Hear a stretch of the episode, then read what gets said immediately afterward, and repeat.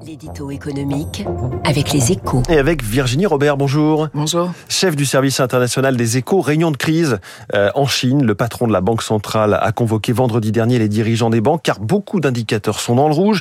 Les autorités financières chinoises sont vraiment à la manœuvre. Oui, car face à un ralentissement très préoccupant de l'activité économique, les autorités ont ordonné de relancer les crédits. Il faut dire que depuis 2009, les Chinois n'ont jamais aussi peu souscrit d'emprunts.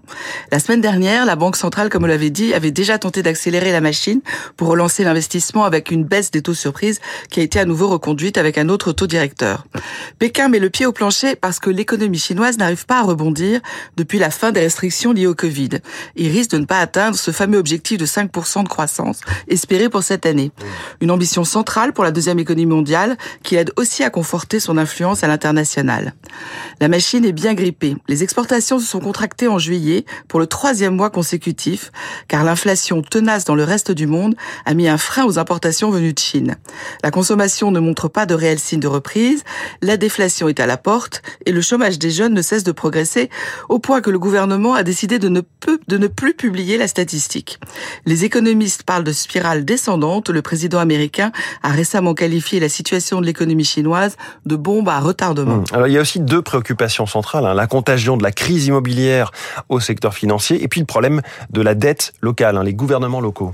Oui, ce sont en effet deux questions majeures et qui sont très liées.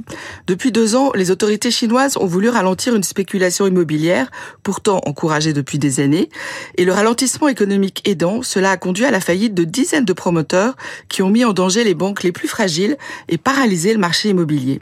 Une montagne de dettes a été mise en lumière. Le danger était mal évalué car pour financer la construction de ponts, d'aéroports ou autoroutes, les gouvernements locaux ont eu recours à des stratégies financières qui leur permettaient de dissimuler de la dette. Or, celle-ci atteindrait 9 000 milliards d'euros, c'est-à-dire plus de la moitié du PIB chinois. Jusqu'à présent, les autorités locales parvenaient à rembourser, notamment en vendant des terrains, mais avec la crise immobilière, cela n'est plus possible. Donc on comprend mieux l'injonction de la Banque centrale, négocier de toute urgence la restructuration de ces créances locales. Car au total, le montant de la dette publique chinoise pourrait, selon le FMI, frôler 150% du PIB en 2027. Le grand ralentissement en Chine, c'est la une des échos, votre journal. Merci beaucoup, Virginie Robert, et à demain.